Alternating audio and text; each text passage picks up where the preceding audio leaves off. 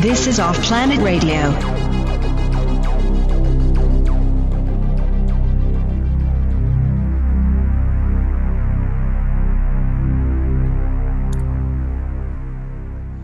Welcome once again to Off Planet Radio, Off Planet TV. I'm Randy Maugans. We welcome you to the show.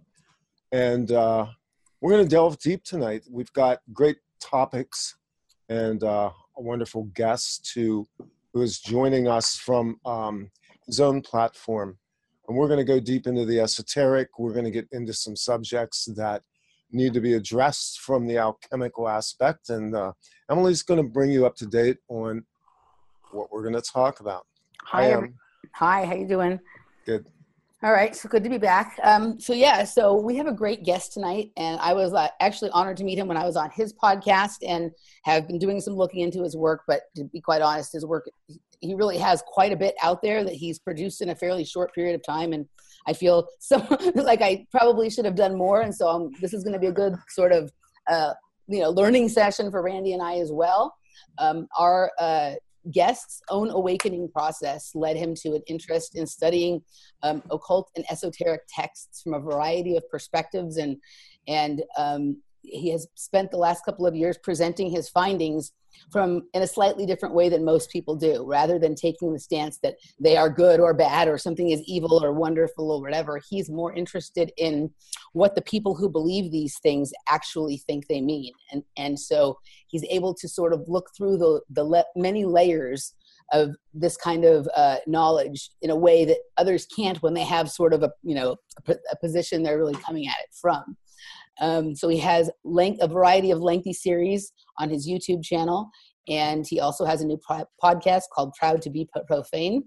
And so, um, our guest tonight is Michael Joseph. Welcome to Off Planet Radio. Thanks, guys, for having me. Uh, good, good, to, to have you on.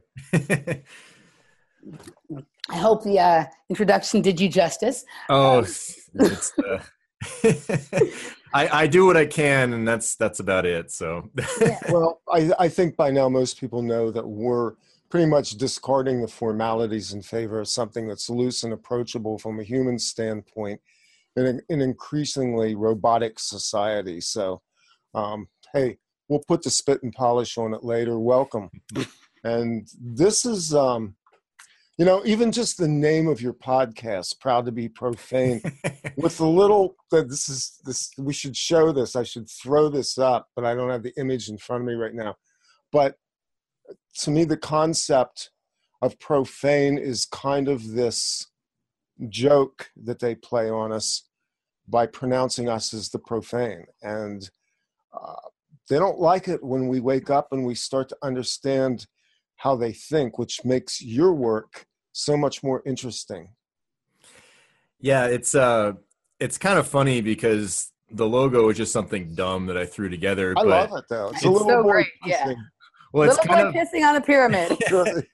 well, it's uh it's funny because like it has actually similarities to what you know Baphomet means, and part of that yeah. is like that is supposed to be this absurd image that's supposed to like deter the profane oh this ugly awful nasty thing let's not look into it at all and so you know, i was just kind of like doing a play on the esoteric stuff that you know I, I do a lot of looking into the research of these secret societies and their doctrines but when there's things that you know I don't resonate with, I kind of like to make fun of.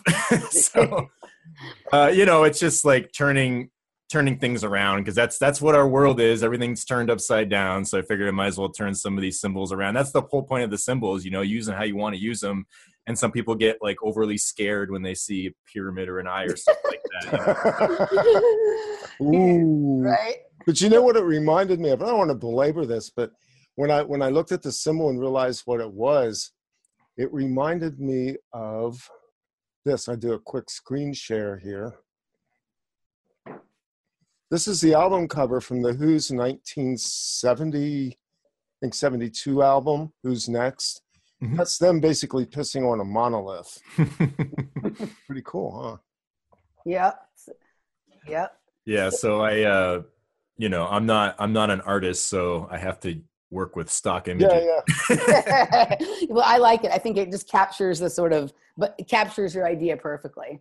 So we're going to talk in the first hour here, sort of about um, the idea of staged events and created reality as an initiation for the masses. But before we sort of get into that, just for our listeners that are not familiar with you or your work, can you tell us a little bit about your awake i mean your sort of awakening process or your journey that brought you from being a regular guy a musician and whatever into doing the deep kind of research and and now speaking out about it as you are yeah i definitely didn't plan for this to happen with my life Who does? um yeah but um uh i guess the quickest way to explain it is i sort of woke up officially uh when the boston bombing happened um you know i'd always been kind of aware of different degrees of like social engineering and television and media and stuff like that but i was always kind of focused on my own thing with music and also like my my, whole thought was like yeah there's people in power. They know how to manipulate people through you know psych- psychological means and whatever. And as long as you don't try to infringe on their territory you know do what you're going to do with your life. And i i was never naive to like you know the powerful rulers of the world. I just you know didn't really think about it much. And so um i was renting a practice space uh with, for my band and the the guy who ran it who's a good friend of mine now when the when the the, the bombing happened we um you mean the firecracker incident? The trouser bomb. Right. Uh, the um yeah my my drummer had just gotten a new snare and there was something wrong with it just after a little bit. It was kind of weird a little serendipitous. So the, the guy who ran the space he's also a guitar luthier and he he knows how to fix stuff basically. And uh so like let's go bring it up to him. And so we go up there and he's got something playing pretty loud about the marathon bombing and those kind of situations. I'm just like you know when stuff like that happened, even when i i guess would just accept the official story like it didn't really affect me. Like i wasn't overly distraught about it. I'm just like shit happens you know like move on. So i was just kind of like oh rough bad day huh? You know like i didn't know what else to say. I didn't really want to talk about it and so he just kind of like he looked like he wanted something else to say and i didn't expect that he, we would be there for like two hours and he would be laying out the whole new world order plan for us.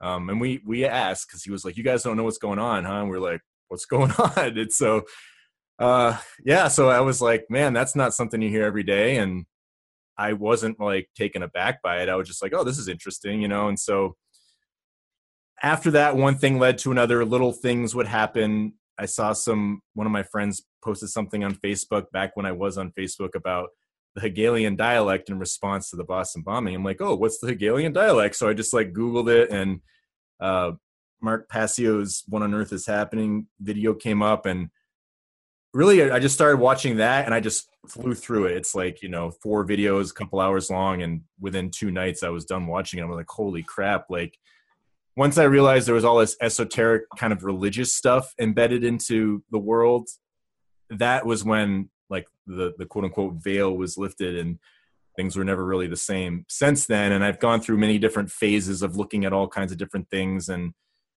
you know, going through the the conspiracy world, it's almost like you're in your own little secret society, not by choice and you go through all these different levels of initiation where like oh you'll start out with this guy or there's alex jones there's david icke or whatever. And then you start going through all these things and realizing certain things that might be a little off about other perspectives. And so i was just you know you go through this meat grinder of information and i finally got to the point where i was like okay there's a lot of questions that aren't really being answered when people are an- analyzing a lot of this occult stuff. Like just really basic questions. People will say, "Oh, the elites worship Saturn, or they do this, or they do that," and you know, people are trying to present like what the controlling forces think and what they're doing.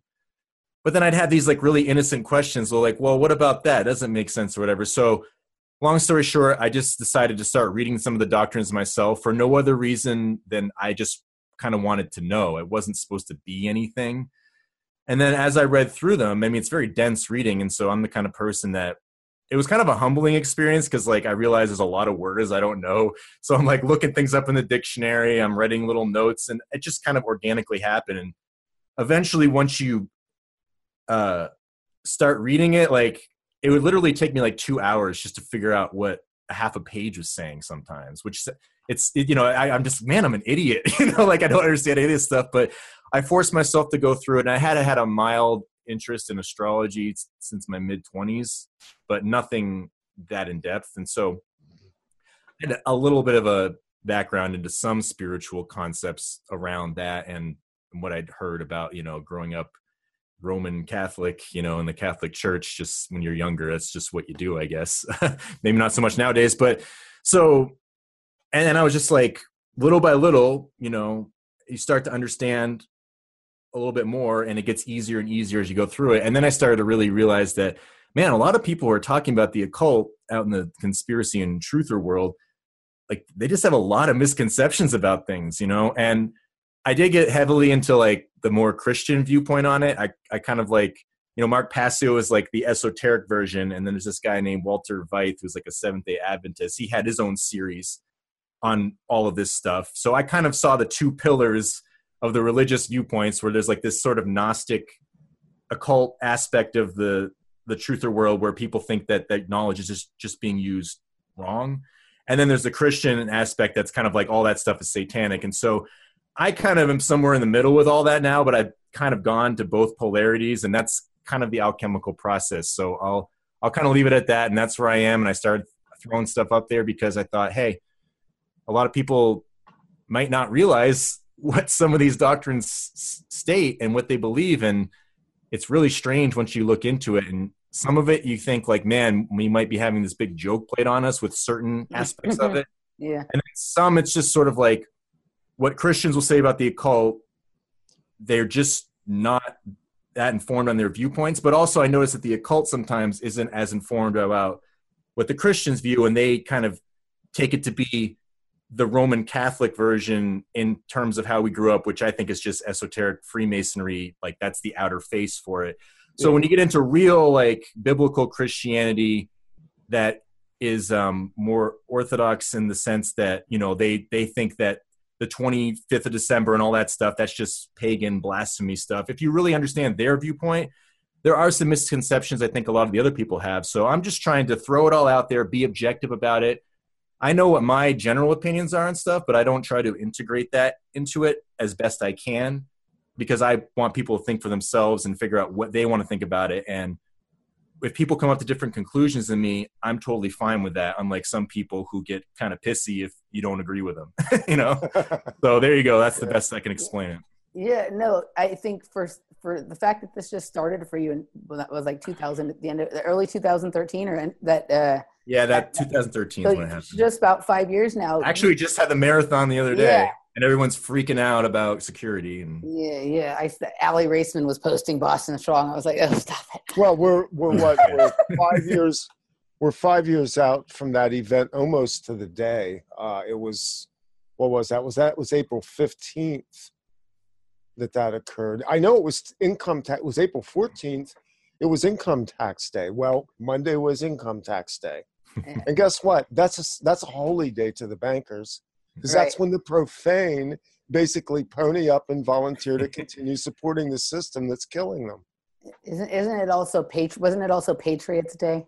Yeah, they, they, were covering all the bases there. Yeah, yeah, they yeah. always do. Yeah, yeah, so it's impressive how much you've learned and also how well you've been able to come to articulate it in that short period of time. And I actually think that the, the sort of the tact that you chose to take in terms of rather than than sort of throwing your own thought feelings you didn't you actually didn't get too emotionally involved. You just looked at things from a sort of more neutral perspective. And even though you now have some of your own opinions you, you were able to sort of go through the information without it first and i think that's sort of what has helped you to be able to really explain things clearly because it is i mean once you've decided that something is the good way or the bad way or evil or whatever then you can't you're no longer able to sort of take a an honest look at the information, even if you think you're trying. You know what I mean? So I think that that has been um, you know that took probably good discipline from you to be able to do that but that's actually what's made your work sort of um, special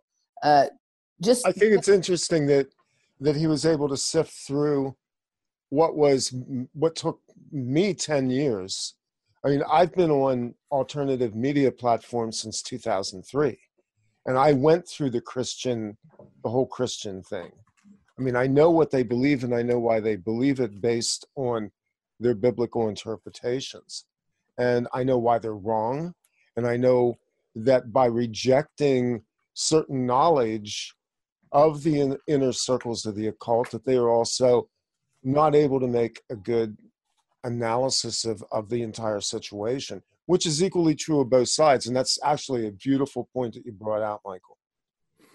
Yeah. And um, I, I think that there's a lot of value in the, the Christian viewpoint because there's a yes, lot of things sure. that it, it, but I take it, I view it kind of more like the occult does, where I'll take the stories symbolically and they, mm-hmm. they something versus the people who like everything's got to be literal or else you're you know you don't have the holy spirit and all this stuff. And yeah. you know i've i, I just find that i saw a lot of instances where certain people like i i was talking about that guy walter veith who again he has a very great series but there's definitely biases in there. And i'm one of these people that i've had to learn to just filter out that bias and not get too emotionally angry about it. Even though like i do get pissed i do have i'm actually a very opinionated person. I just i have to have that restraint because i think that that's the right thing to do when you're presenting things to people because this is the thing. Everybody has to have that spark in their mind for themselves.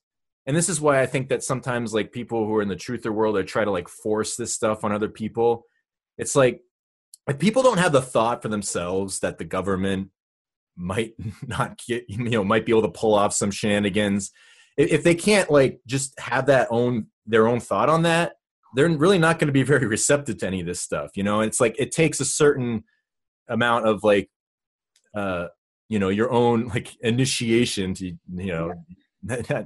for lack of a better term uh to look into it and and and entertain that thought. And some people are they just don't want to entertain it because it scares the shit out of them. And I understand that, and you can't be overly forceful. There's there's a difference between having a conversation with somebody and then you get to that point where you're like, okay, I know that continuing this is never going to get anywhere at this stage in time. And I think that unfortunately a lot of people don't realize when that threshold happens. Even when you're in the truther world, when they start debating on whatever earth shape or it's the Jews or the oh, Jesuits oh, yeah. or anything like that. Yeah. Like there's a threshold where I hit where I'm like, okay, I'm just getting angry. I'm acting like an asshole. Or sometimes, you know, like people talk about awareness a lot. Oh, we, we all need to like have this uh, expanded consciousness. And sometimes I think that that is not a very great thing because what it's it's the context of it. If you know more, then sometimes that gives you more of a room to be an, an asshole. Like you know, yeah. like oh, I'm, yeah. I have more knowledge, and then you start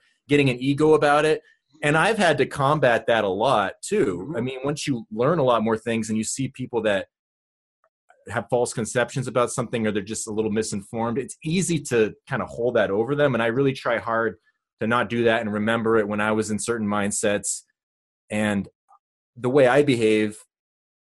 Uh, the, the way they might be behaving is no different than how I behave in certain ways in my life. Maybe it might be more extreme in more instances. Maybe it might manifest in different ways, but you know, I try to have a certain amount of empathy and understanding for everybody in every other situation, and that's why that that's one of the reasons why I, I, try to approach the way I do. And you know, I do get in some rants here and there. I can't help it sometimes, but I try most of the time to tone it down. yeah, I think that's something. I think that what what you're talking about is part of this process for anyone who's actually like a, a you know Er, genuinely seeking truth i think we go through that phase where we're doing that where we think we know more so we're preaching at people and we're being kind of nasty and not not compassionate whatever. And then for me like the, you know when i got to a spot which is sort of where i am now and have been for a while where like i will you know people want to hear about it i will talk about it and with other people i will sort of drop little things here and there in a humorous way but i don't don't belittle them anymore and i don't expect them to accept what i'm saying or believe what i believe or whatever i don't need them to you know what i mean like if they come to that in their own time and they have questions they know where to find me and i think that that actually has does more to like I think more people take me seriously, and I actually am a legitimate. Um, more more legitimate as a person to help somebody wake up or realize things now than in that stage before where I thought I had this expanded consciousness and that I knew more shit and you know whatever. I'm much more humble now, and you just seem to have gone through this process uh, very quickly. So you're a you're a your initiation process. Well, I think the other side of that, I think the other side of this is that what we're doing by being communicators is we're putting sparks out there that ignite in different places. And a lot of times, what we do is we simply toss the spark. And because we have such smart listeners, and we're actually able to assemble a research team around certain things and pull more data in than we could ever do ourselves. So, in a sense, we've kind of amassed this collective consciousness that's a group of researchers that work kind of synergistically.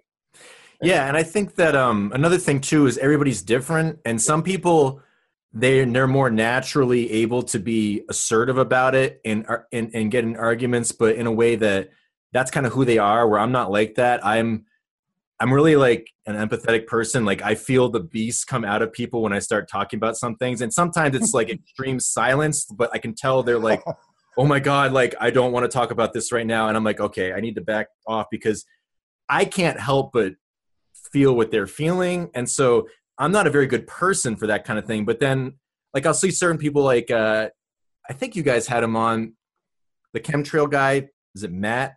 Matt Landman. Matt yeah. Landman, yeah. He's the kind of person who seems like he can go out and engage with people because he has like different talents with that. Just from the vibe I listen to him, you know, like th- th- there's the people that can go out there and do that, and then people like me, I am, I'm, well, you strike me as an empath. You, you strike me as somebody who's very empathic, who has a sense of space within people's uh, realm of the mind and emotions and stuff. Am I am I right about? Yeah, that? yeah, and uh, you know, it's it has its pros and cons. Yeah. And, uh, you know, I, I just uh, when when you get this charge coming from people, like I, some days I can deal with it fine, and I know what it is, and it's okay. And some days I'm just like, holy crap, that follows me around the rest of the day. Yeah. It's not that like I um I, I, don't know. It's just like because it's such a rush of energy from them.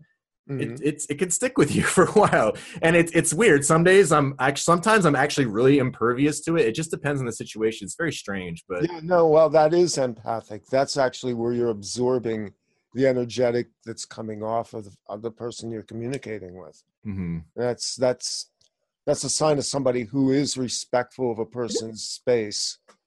And uh, I, I've kind of gone both ways. I'm back towards empathic and not battling with people as much as I used to.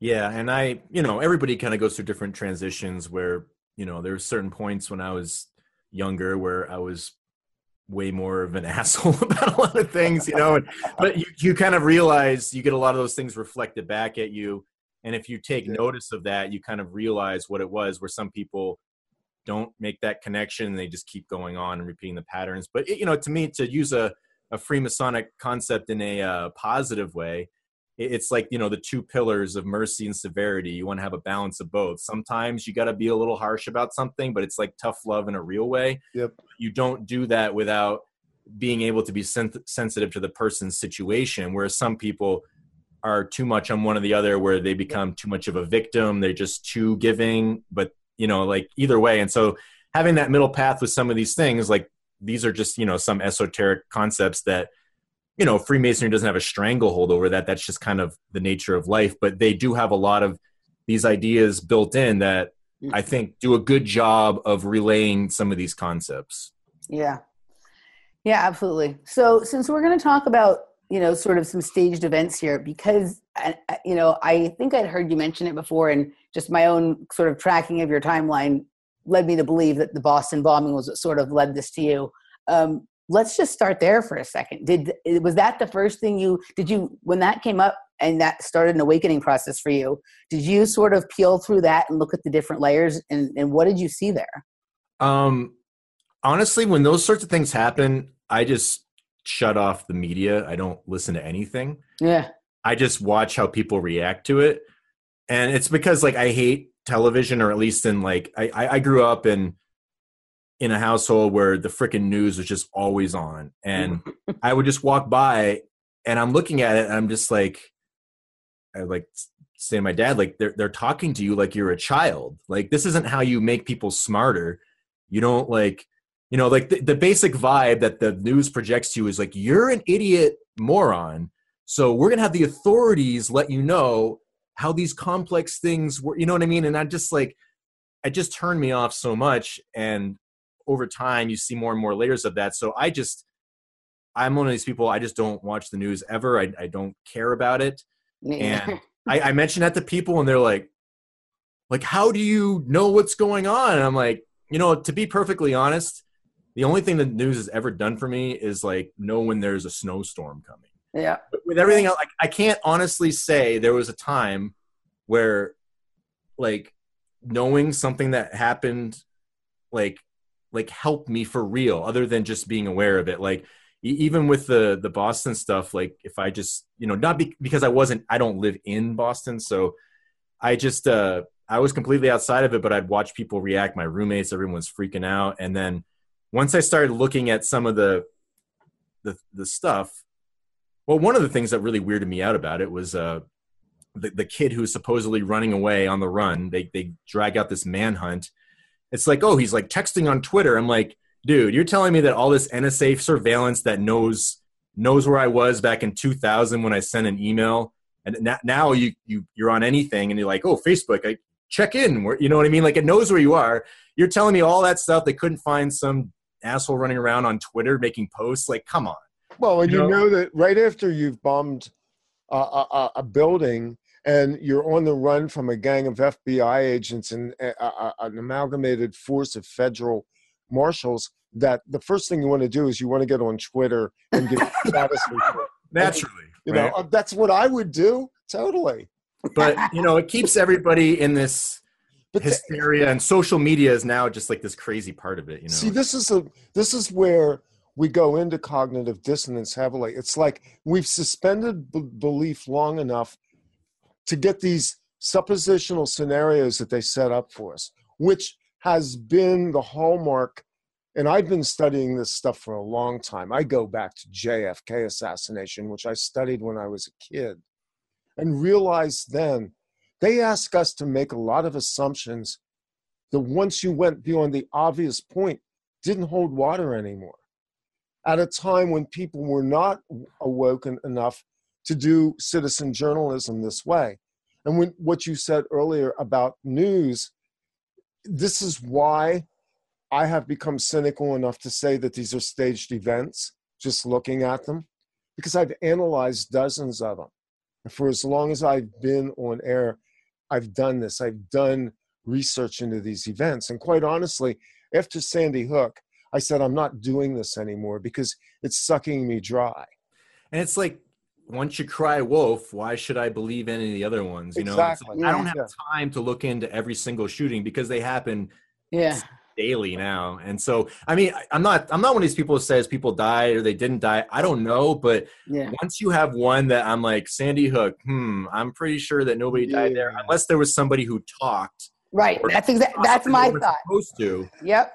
maybe that's when the real deaths happen. I don't really know, but um, you know, but the, uh, when you were talking about JFK, that's that's one of the areas That's that I've looked another into a lot. That's actually the nexus of where I think this all started. Yeah, and I did a lot of research on that from the esoteric perspective, and there's just so much insane stuff built into that that it's it's almost like I, I have no idea what that event was. I have no clue whatsoever. It's like so weird, and there's there's so many kabbalistic elements to it that uh, that that was really what got me started in all this. Actually, I um the the first what what I like to do, or I I when I kind of like I, I was introduced the idea that 9/11 was a ritual event. There's a there's a cool video out there called uh oh it's uh do you believe in magic and it's uh some British guy doing this multi-part series on all these elements of 9/11 um, as a ritual, and I was like, hmm, that's really interesting. And so then I started like looking at uh, going on Google and looking at like layouts of different places, and it's very interesting. I realized that Dealey Plaza is laid out like the Kabbalah tree of life, and it has all of these directions and allusions to it built in that reflect the Masonic temple. So to give a quick example, in Masonry, you have the, the two pillars that are for you know the profane the, the good and evil everything's black and white you know like the checkered board. But then the middle pillar is like the mm-hmm. hidden one that's the equilibrium of the two. And so Dealey Plaza it's very interesting. You have the you know the north and south pillars. Uh, main street is the equilibrium pillar and then elm street is the north pillar the pillar of severity you know probably why elm is so you know a nightmare on elm street that kind of stuff. Mm-hmm. and then uh commerce is the pillar of mercy. Um, so the interesting thing is Main Street divides the north and south line because you have north and south Houston, north and south Lamar. There's some other streets, but that Main Street divides where the north and south goes, and that is the directions of the Masonic Temple. So it's all laid out according to the Tree of Life and a Masonic Temple and it's very interesting where J- and on the 33rd parallel yeah yeah and um albert pike was talking about oh there's all these interesting allusions to babylon where there's a river um the euphrates and mm-hmm. it's albert pike right, writes that it's on the roughly between the 32nd 33rd parallel right. that's right where dallas is um, and that there is a Trinity River, and it flows in the same direction as the Euphrates River. So I have all of this like kind of laid out. There's so many correlations to esoteric Freemasonry that are built into Dealey Plaza, and um, it's it's pretty wild. the whole state of Texas is extremely uh, occultic or or um, uh, Masonic or you know what with all of those kinds of things because I lived in Austin for a number of years and all of those there's all of that there as well. There's uh, Trinity, right? There's Trinity, which is right along right right down near the river in Austin. There's Lamar Street, whatever Lamar in Austin probably runs. Like, I wonder if we, we probably could draw a line. It probably is if you if it didn't have the space of all the land between it would be connected.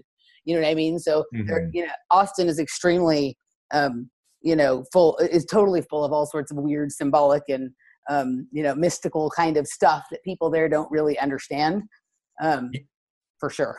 Yeah and um, to, to talk about some of the ritual stuff um, you know like jfk uh, there's a lot of parallels to some like crowley type magic and thelema and golden dawn stuff and so uh, th- there's this thing in the you know the esoteric religion uh, this mystery name called Io. I think that's it's just I A O, and it's for Isis, Apophis, which is just Set, and Osiris.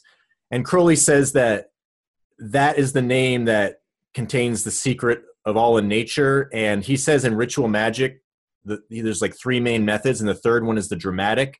And so if you reenact a myth of gods or goddesses, that's like he says basically you could start a religion with that type of magic. That's how potent mm. it is. So, with that being uh, Osiris and Isis and the Destroyer, you have John F. Kennedy as Osiris, Jackie Kennedy as Isis, and Lee Harvey Oswald as Set or the Destroyer. And so there's all these interesting allusions to that. I mean, Osiris is the king, and Kennedy's the only president aside from some Obama illusions that's portrayed as a king, right? The king of Camelot. Camelot. Camelot, yeah. And Camelot has a lot of Kabbalistic things driving back to the Rosicrucians and Knights mm-hmm. Templar and um, Knights of Malta. And what's very interesting is uh, in some of the research I went through, you know, like there's that news story. I don't know how true it is, but it's out there to the masses. It's a mainstream news article, so people will believe it. Uh, you know, that all the presidents stem back to the Plantagenet line. Uh, King John of England. Right. Um, and what's very interesting is that the round table stems back to Henry VIII. There's a there's a round table depiction at Winchester Castle, I believe it is. Mm-hmm. and it's it's supposed to be King Henry VIII in King Arthur's place. So it's Camelot and the Round Table, and King Henry VIII was the union of the bloodlines of the Plantagenet lines merging into one. That's what the Tudor rose is. There's a white rose and a red rose, and they're merging.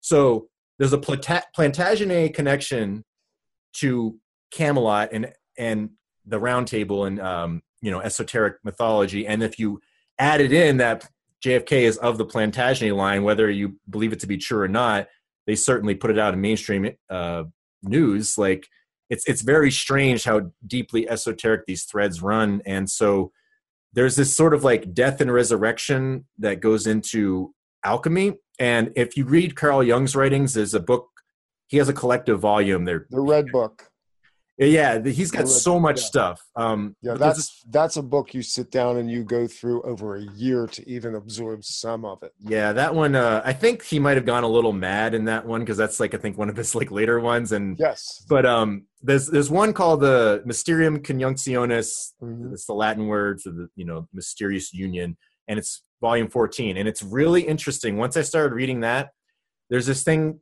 in uh, occult alchemy called the transmutation of the king, and the king goes through this death and resurrection. And if you start reading it, you'll realize all of these elements are there in the JFK presidency up until the assassination and then it up through the moon landing. To me, the whole moon landing was the resurrection of Osiris in the divine Osiris body, where JFK is like the lower one. And then even in this alchemy, it says that there's there's something about returning the king back to his primal animal nature, um, and you do this through uh, the seduction or trap set by a beautiful woman, and so you have Marilyn Monroe in that. yes Um, and then there's all of these ritual elements that are combined in the JFK assassin, assassination. There's always strange allusions to. I'll just go through them real quick. I don't need to get them into all, but there's the death of the resurrection of Hiram Abiff and Osiris, uh, Azazel scapegoat ritual, which is uh, a Leviticus ritual for uh, sexual atonement. And there's a lot of weird stuff going on there in relationship to Marilyn Monroe and the two women before he gets shot, Mary Moorman and Norma Jean Hill. I'll get into that in a second. But and then there's a Golden Dawn ritual called the the Final Judgment, the Last Judgment. That's basically has direct correspondences to it. And um, there's a couple other minor things, but the Hiram Abiff thing, if you think about it, Hiram Abiff is struck in the, the neck, chest, and head. And so where where Kennedy's wounds, you know, he he had injuries to his chest cavity, he got hit in the neck and then hit in the head, or at least we saw that in the Zapruder film. And so he was killed like Hiram Abiff was killed, three blows, three bullets. Granted, one was supposed to have missed. But either way, it's the same thing. And then he has this resurrection at his funeral where the eternal flame is lit by Jackie Kennedy. And she's like this Isis figure. And if you look into mythology, there's something called the Vestal Virgins, and they tend to this sacred flame. So they dress her up in her Isis mourning attire, and she's got her two kids, like the Gemini twins, dressed on each side of her in the same exact outfits. And then she's lighting the, the eternal flame like the Vestal Virgins do. So it's so much weird Kabbalistic stuff to build into it. And it begs you to question, like, how much of it was real and was a Zapruder film like was that just like a complete Kabbalistic production that was based on an event? Because people have questioned a lot of its authenticity, and not to mention the fact it came from a 33rd degree Freemason, Edward uh, Abraham Zapruder, and that's not like speculation. That's like out in the mainstream that he was a Mason. So it's not like a conspiracy site that claims everybody's a Mason. You know? Yeah, so- Jay Weidner has actually analyzed that film and said that he's found as- aspects of uh, certain theatrical craft within the Z- Zapruder film itself. hmm And, you know, that was one of his. Unfortunately, Jay's gone off the deep end too. But um, Everybody does at some point. You know? well, it's a crazy world. Can you come back? That's Have you question. read, um, by any chance, um, James Shelby Downard, King Kill 33? Uh, I've heard that. That's a Marilyn Manson song. King Kill Yeah, well, it came from Downard. And Downard's Yeah. an interesting guy. If you ever get a chance, I think you'll find some affirming, interesting things in it. It's kind of a dark cult work. Yeah, yeah. And so that's kind of what I started off doing. There's so much stuff with the JFK. And if, you know, people want to elaborate that, I did a talk on Higher Side Chats with Greg Carlwood. It's the last one I did. And I go into a lot of stuff with that. And so, yeah. And the other thing is just to one last connection. The, um, speaking of rituals, to me, the Apollo 11 event was this giant ritual and we, we so we're, we're going to talk about like hoax events as rituals um so there's this idea of taking the lower osiris which is flawed and so to me that's like this idea of jfk and this extramarital affair and in alchemy you purify it through a baptism by fire and water. And so there's the baptism by fire in Dealey Plaza, and then there's the baptism by water at his funeral. We got the Catholic priest, and he's got the little Dagon hat sprinkling the water on the coffin of Osiris. And um, and the other thing that's pretty interesting is there's a giant obelisk with 14 segments in Dealey Plaza with the eternal flame on top of it. Um, so 14 pieces of Osiris, uh, you know, cut into pieces. And so, and it's very interesting that the resurrection, it's sort of like everything, like the hard thing that some to, to get across is that so much of this esoteric stuff is psychological. It's a Mhm. transmutation of mindsets, Yep. the transmutation of consciousness. People, Eh, all of these occultists think in the quote unquote spiritual terms. The the the the material aspect of it is actually secondary and sometimes doesn't even matter. So this is what I wonder with a lot of these events. Yep. If these occultists think like, oh, moon landing, that doesn't have to be real. The material world is an illusion. We're just going to teach our mystery religion through it, and that's the spiritual truth according to them. So it doesn't matter if it's real or not. That's- and Yeah. yeah, and it, it, for the profane, they're the ones that see the the um the dead letter meaning of things. They're the ones that see like the outer meaning. But you're still, if you're going to initiate the masses through these levels, this, this is what I think is happening to us. As, as strange as it sounds, I think that they're initiating us into their religion through very slow increments, and part of the alchemical process, as expressed by Baphomet, is taking the horror of the sinner, which is the goat's head, which is representative of everything profane. So it's atheism in a materialistic sense. It's all exoteric religion.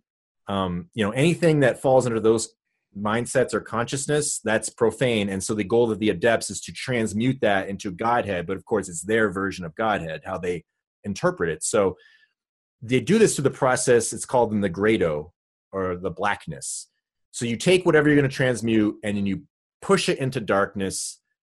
And there's a lot of weird viewpoints on how this works, where it's like having that horror or that terror releases some that whatever the active force is inside you in its pure form, and then you purge that lead, and then you coagulate that pure spirit into like a different form of consciousness and you keep repeating that and that's what the caduceus is you separate synthesize separate so you see the, the serpents going It's you know, out. essentially no different Yeah. than it's essentially no different than traumatic programming in an MK Ultra program. It exactly basically it's induced trauma Yeah. to produce the alchemical within the body itself. yeah. So even very similar to how you would split the mind of a mind control subject in a in a program, this is being done on a mass level, which goes back to what Emily and I talk about in terms of the projects themselves being experiments that are then scaled onto a societal level over decades. oh absolutely um, and so that's what the knowledge of good and evil is in, in, in their Yeah. terms Yep. it's Yeah. uh, you create a bad guy you create a good guy so lee harvey oswald jfk Yeah. And then you synthesize them in an event and you do some alchemical transmutation you purge this or that and then you rebirth it into a new form and so that new form think about it jfk was the one who initiated us into the idea of going to the moon right Right. he was the moon president and there's all this stuff like i won't get into it now because like astrology is a whole other thing but there's so much astrological correspondence to these things Yep. or um, jfk his midheaven is in cancer the moon sign. So the midheaven is where you strive for your greatest it's like your great work potential. So according to his chart his great work would be through the moon. Yeah. and so um and then his moon is in virgo so it's like the virgin moon right? The virgo. And so that's the whole idea of osiris impregnating the virgin right? Like the, the virgin birth uh through the moon which no man has touched right so you can see how they play off of these archetypes Yeah. and um so what what did they do at the moon landings or alleged moon landing they birthed this unity consciousness and even like if you listen to carl sagan's gift of apollo Mhm. um, he talks about what was the gift of Apollo. It was seeing the world without borders and its oneness and its splendor. And these, all these terms, if you just read through the mystery religion doctrine, like that's exactly what their conception of deity is. And um, not not to I, I, don't I don't take any positions on the whole flat Earth globe Earth thing, but I think this is very interesting. Um, it's something that I came across in the alchemical writings. The compass and the square represent a spherical Earth and a flat Earth. The square is a plane geometry. Even Albert Pike talks about this, and he says that this to the ancients was a flat plane. So that's what's profane, right? And the compass is about spheres and spherical trigonometry, and that's the divine nature. And so you're trying to unify them and that's what the G is at the middle. Uh, you know, it's uh, if you use a number association, it's the letter. It's a number three in Hebrew for the Hebrew letter Gimel, or it's a number seven for the seventh letter of the alphabet. Those are pretty divine numbers, right? And so, um, and the square is four, and the compass is three. So combine them, the number seven, right? And so, what's interesting is, in Carl Jung's writings on alchemy, he talks about how the alchemists use this concept of taking the the the mother's bed which mother meaning earth this is like typical the moon or the earth are are you know the feminine aspects of what these things represent and so um the, the square of a mother's bed is to be transmuted into a globe by the alchemists this is like directly verbatim from their yeah. doctrines and it's like wow that's really interesting so the alchemists like transmuting flat things into globes what the hell I, I, you know it's very yeah. strange well, I've opined uh, every, a lot of things you're saying right now are sort of complementing or confirming a lot of things that we've talked about and that Randy and I, you know, sort of have our sort of view of things set around. And one of those things for me is why does the earth have to be flat or round? Couldn't it be both, right? Like if this has to do with things being as they are dependent on where you are with your consciousness, why is this an either or discussion instead of a both and? Like my view of how whatever this reality is is that there is sort of a flat plane with sort of a circular energetic around it, right? Like, you know what I mean? And, you know, or also the idea that if we're in a simulation, why would it have to be the same all the time, right? So, um, you know, so that, but my question before that to you was going to be that, you know, it sounds like when we when people get into these arguments about these events and about the shape of the earth and whatever it's it's always either or. There's the people who think these things are definitely real. There's these people who think these things are definitely fake. And my question you know sort of partly was that you know would they, would the people doing this see it more powerful to do something that was actually real? Or for them would there is there actually even more power in sort of creating something? But what I'm kind of sort of getting here is that this sort of fusion of things where there are elements of reality and elements of complete, you know, sort of something being totally made up or or psychological in nature and you know that sort of fusion of things makes for the most powerful event. And also if for the way it's initiating people the people who are sort of I think becoming most advanced in their consciousness while all these things happen can see the nuances and how these things are put together and don't think it's an either or thing. They see sort of this union, what you're talking about, of reality and non-reality, sort of you know weaving in and out, just like the, the snake on the um, the staff, right? Mm-hmm.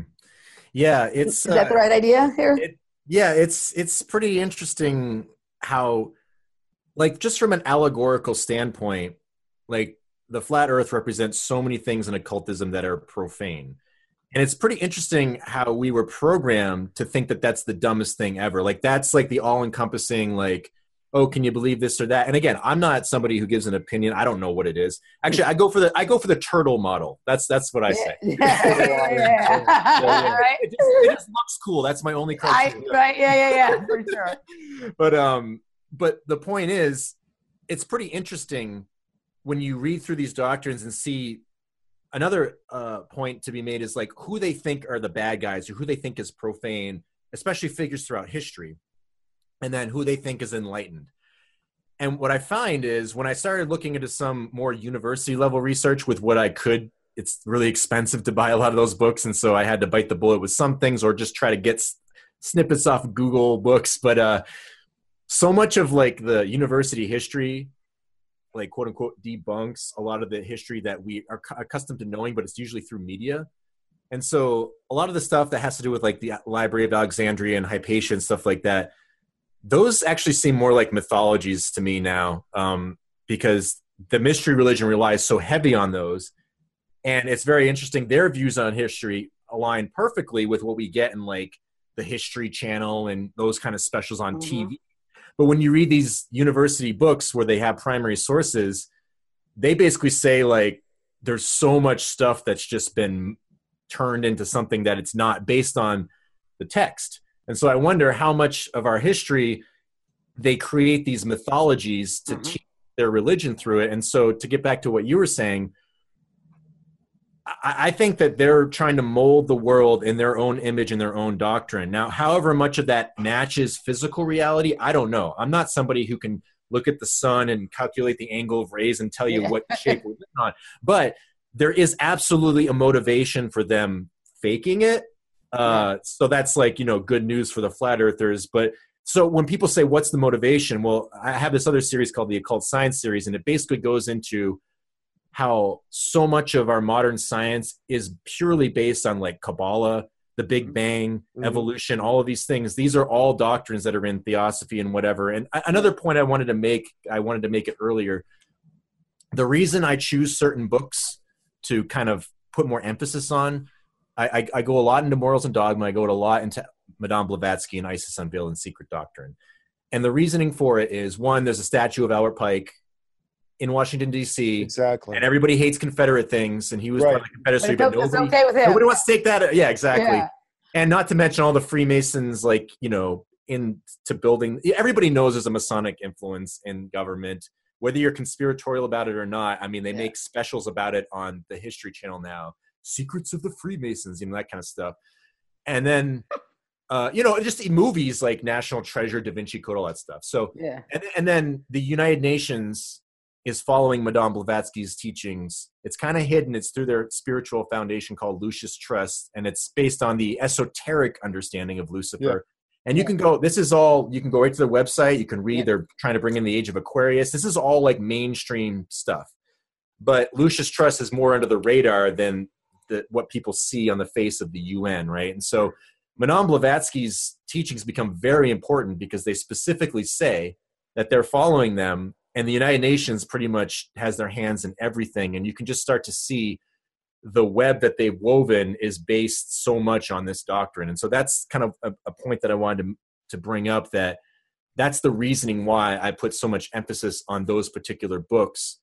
And it's amazing when you start looking at all these things with cosmology um, how much they align. And one of the examples when you're talking about we were talking about before the shape of the sphere to them reflects deity again the compass. And the reason for it is their idea idea of deity is this this infinite like one point of like nothingness. It's kind of abstract but the point is at the center of the sphere that's the, the that's the the middle point. And then uh, Johannes Kepler talks about how the reason it reflects deity is that you can make infinite points on the surface of a sphere from the center So it's like, don't the know. zero, it's like the zero point. yeah, and so Yeah. and that's why you see like the the sun glyph in astrology. It's the point with the circle around it, and you can see that kind of stuff all over the place in logos. Well, it's an infinite array. Yeah. Whereas you have a fixed plane, and the fixed plane is is platonic solid, as opposed to a sphere which generates infinite arrays coming off of each, which again goes into the sun and the Son of God, the S U N of God, which is literally in the Bible. When the sun rises, you know, there's all that yeah, like the twelve apostles, twelve zodiac. exactly, like but that. they're actually thirteen. You know, they, they always hide the 13th. yeah, that that's a that's more of a astrology misnomer where the Mhm. western western astrology is based on the seasons and geometry and so Right. the actual constellations are like it's kind of complex you'd, you'd have to go deeper in astrology but when people bring up that 13th side sign argument that's kind of like they have a misconception of how western astrology works and i, I won't really get into that um I'm, I I'm wasn't sure- looking at it from the astrological. oh yeah yeah but like I was it- looking at it from a more, I'll say, the esoteric aspect of the 12 and the 13 and how that yeah yeah yeah and So- um But good point. It is interesting too that Ophiuchus, that so-called thirteenth sign, it, it's has this like serpent aspect to it, and Yeah. in in occultism, Christ and Lucifer are kind of like the same of the same essence, the same an, an initiatory mindset, and there's like this idea of the serpent force and what that really is. And this gets into a lot of like exoteric outer meaning and esoteric inner meaning stuff. But um, yeah, that that that idea of the sphere being divine, like oh, Johannes Kepler also talked about how curved lines are of God or deity, and, and straight lines are of man or the profane, yeah. the, the animal nature. So it's pretty interesting. Like all these Freemasonic concepts were built into all these guys who gave us the heliocentric model. And the, the one thing I can say is I, I kind of had this inkling that things are geocentric mm-hmm. um, based on what I read in all these doctrines. Everything is built on heliocentrism. They're, they're foundation of everything. So whatever the shape of the earth, I don't really care. I just think that the geocentric is what they view as profane. And I think that that's one of the secrets that, mm-hmm. um, you know, that's why I'm proud to be profane. The square is of the earth. So yeah. I, I think that I, I like, that's what I like to reverse on them. That's just my opinion, but so there's so many weird allusions to this and um, when we get into the uh, androgyny stuff i can go into the root race cycle and how that relates to darwinian evolution the big bang and a lot of that cosmology because that cycle is kind of built in to what these quote unquote adepts think is the path of humanity and they think that they're the ones that are guiding it whether whether they're just, the re, you know. uh, well you just stressed the stage for the second part of this we're coming up on on the hour mark so hmm. um uh, is there anything else we want to cover in this segment um if you guys have any things you wanted me to mention Emily? before we move on go for so, it yeah no i think we did a good job sort of ripping through some of that stuff and um before in the second hour guys we're going to talk about um uh transgenderism and androgyny from an occult perspective and we're going to dig deep into that and see uh, see where we go. But before we move over into the patrons hour, Michael, can you please tell everybody um, both where they can find your work and also I, Michael's available for astrology sessions as well. So you want to tell you want to tell people about that? Yeah, uh, the astrology pursuit is something that uh, since I looked into so much of the astrology stuff, studying this, it kind of was a, a, byproduct of that and i figured I'd, I'd, give it a little go and see what happens with it i kind of view astrology very different than a lot of people um, but uh, it, it's it's i'm more into like the natal chart stuff and it's more psychological mm-hmm. and uh, analyzing aspects of your your your life through that lens. Um, and then you can it's funny because i'm in a transition period. I'm trying to kind of get off youtube eventually because of all the censorship but uh us too. for, for right now um i have all my stuff on youtube. I have a vimeo channel which i'll be trying to do more with and so i guess i can give you guys links for that you can put in the description but it's schism 206 schism like the tool song yep. number 206 and you can find that on vimeo on youtube um, I have my podcast, which is just something I do for fun. It's nothing too serious. And um, yeah, I have a I have a, a, blog home site that has links for everything. So I'll give you guys that. People can just go yeah, to that. That's great. That's perfect. We'll just put that up with all. what what is it? Can you just say it now so people can can hear it as well? The name of your blog. Uh, if you go to uh it's a pistachio blog oh okay pistache like you spell the, the, the you know the pistachio nut like uh yeah pistache dot io and it's Schism 206. Um, okay. And and I have and I've had an astrology reading from Michael, and I very much enjoyed it. So um, people can contact you for those as well. Yes. Yeah, and uh, right now it's it's a pretty discounted rate because I'm you know I'm just kind of testing it out. It's thirty bucks per hour on Skype. It's recorded, and I don't have a lot of time, but people are feel free to email me, and if I can fit it in, we can do it. Or if people are kind of like uh, you know don't don't need it right away you know like it's like oh you know maybe a few months or something like that. I, I kind of you know fill in the gaps with it here and there for now but i would like to do a little bit more with it seriously in the next couple of years or something like that. All right. Very cool. All right. Those links will be up and your main link will be underneath the little title bar of this video and Great. we're going to back it out of here for now folks don't forget the website is offplanetradio.com and you can go over there to find the public side of what we do if you want more. You can go to uh, patreon.com forward slash off planet media, become a patron, and get the inside skinny. We'll be back on the other side.